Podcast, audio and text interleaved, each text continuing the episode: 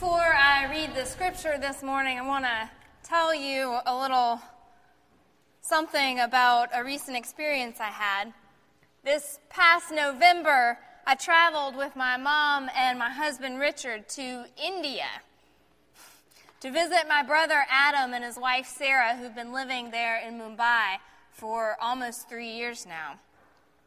I'll be honest, in spite of the three of us being fairly well traveled, none of us were initially very eager to dive into the intensity and chaos of India. But when Adam and Sarah announced that they were considering staying there a fourth year, we decided that we could no longer justify not visiting. It was clear that India was not just going to be a blip on their resumes, but a period of their lives that would forever change the trajectory of their vocations and their perspectives on the world. If we really wanted to stay connected to who they were becoming, we needed to go and see where they were living and get a firsthand experience of this chapter of their lives. One of the unexpected gifts of that trip was the chance we had to converse with some Tibetan refugees in Dharamsala. A couple of times a week, a local nonprofit would invite English speaking visitors to come in and have a conversation with the locals who were trying to learn English on an assigned topic. So soon after arriving in this rather not too big of a room, uh, we were asked to spread out on a quickly disappearing floor, and we each found ourselves surrounded by a small cluster of uh, eager faced young men and women, many of whom, most of whom were from Tibet. And some of them were even dressed in the garnet and gold robes of the monks there. To my husband's uh, immense disappointment, though, none of them appeared to be true Seminole fans.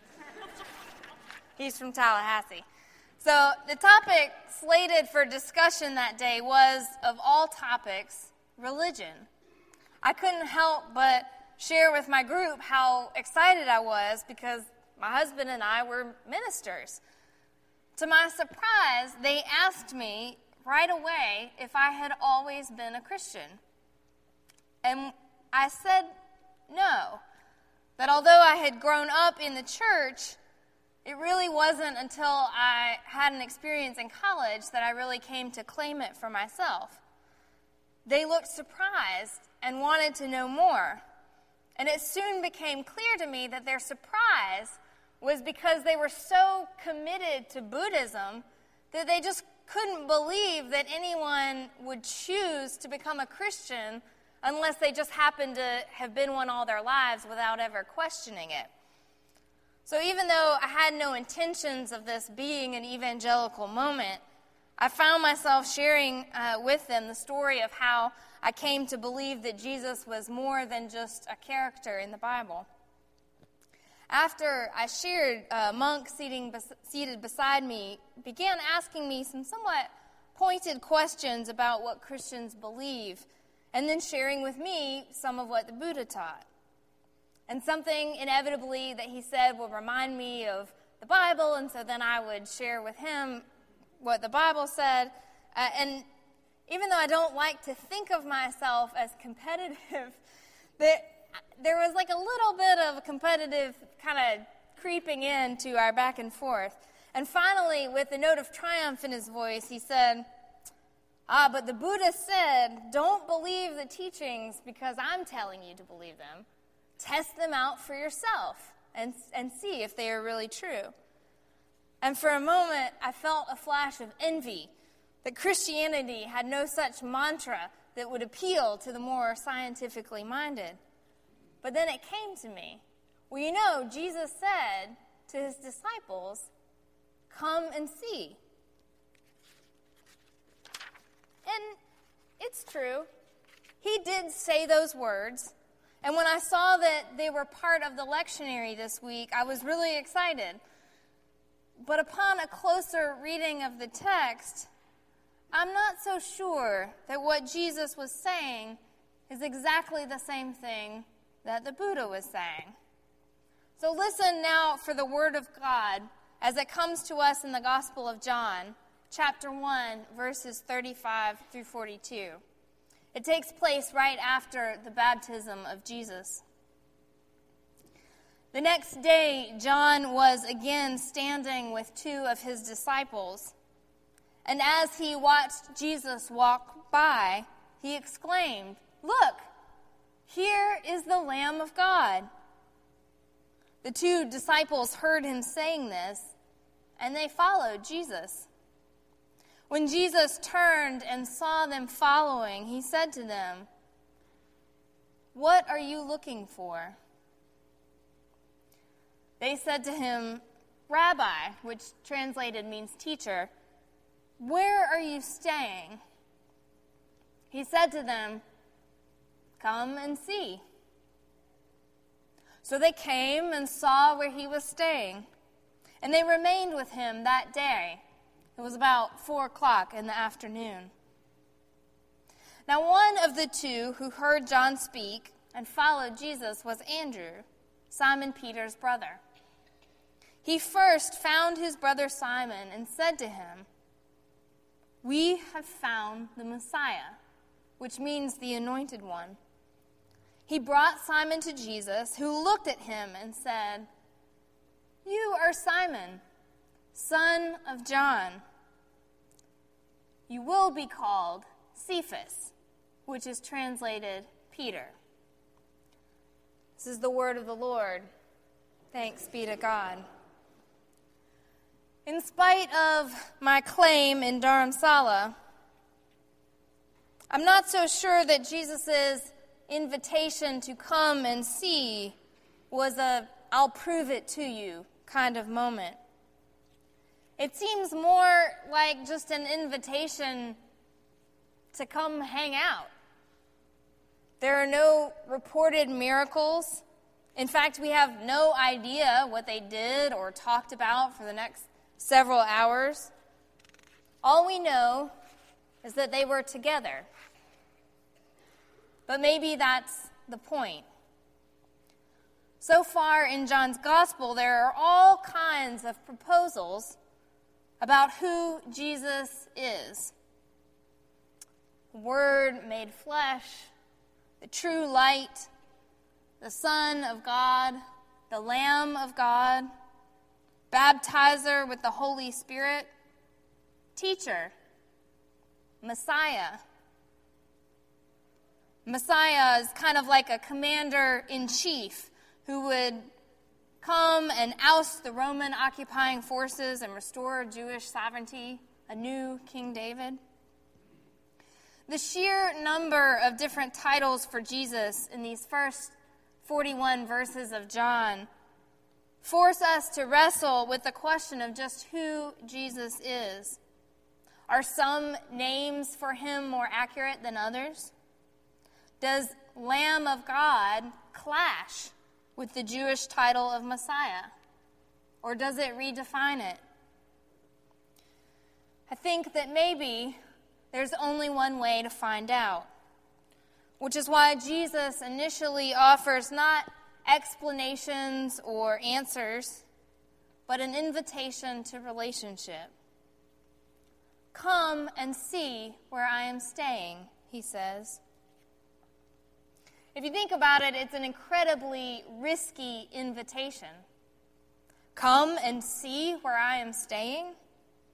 There is a reason that I know where you live is considered a threat. The place where we sleep is the place where we are most vulnerable. It tends to also be the place where we let ourselves go a little bit where we take off our makeup and put on our sweatpants, where we sometimes get frustrated and grumpy and lazy. Spend enough time with someone in the place where they live, and you'll eventually see the side of them they'd rather not be made public. Now, you could argue that Jesus, as the Son of God, already knew everything about everybody and so he wasn't taking much of a risk by inviting the disciples to come and see where he was staying. In fact, Jesus' encounter with Simon Peter suggests that Jesus knew exactly who he was dealing with. You are Simon, son of John, he says. You are to be called Cephas, or Peter, the rock. It's like Jesus is saying, Look, I know who you are, Simon, and I know where you come from, son of John. And I even know where you are going, Peter, rock of the church. In other words, I know you, past, present, and future. So maybe the risky thing isn't that Jesus didn't know who he was inviting into his life. It's that he knew exactly who he was inviting, and he invited them anyway.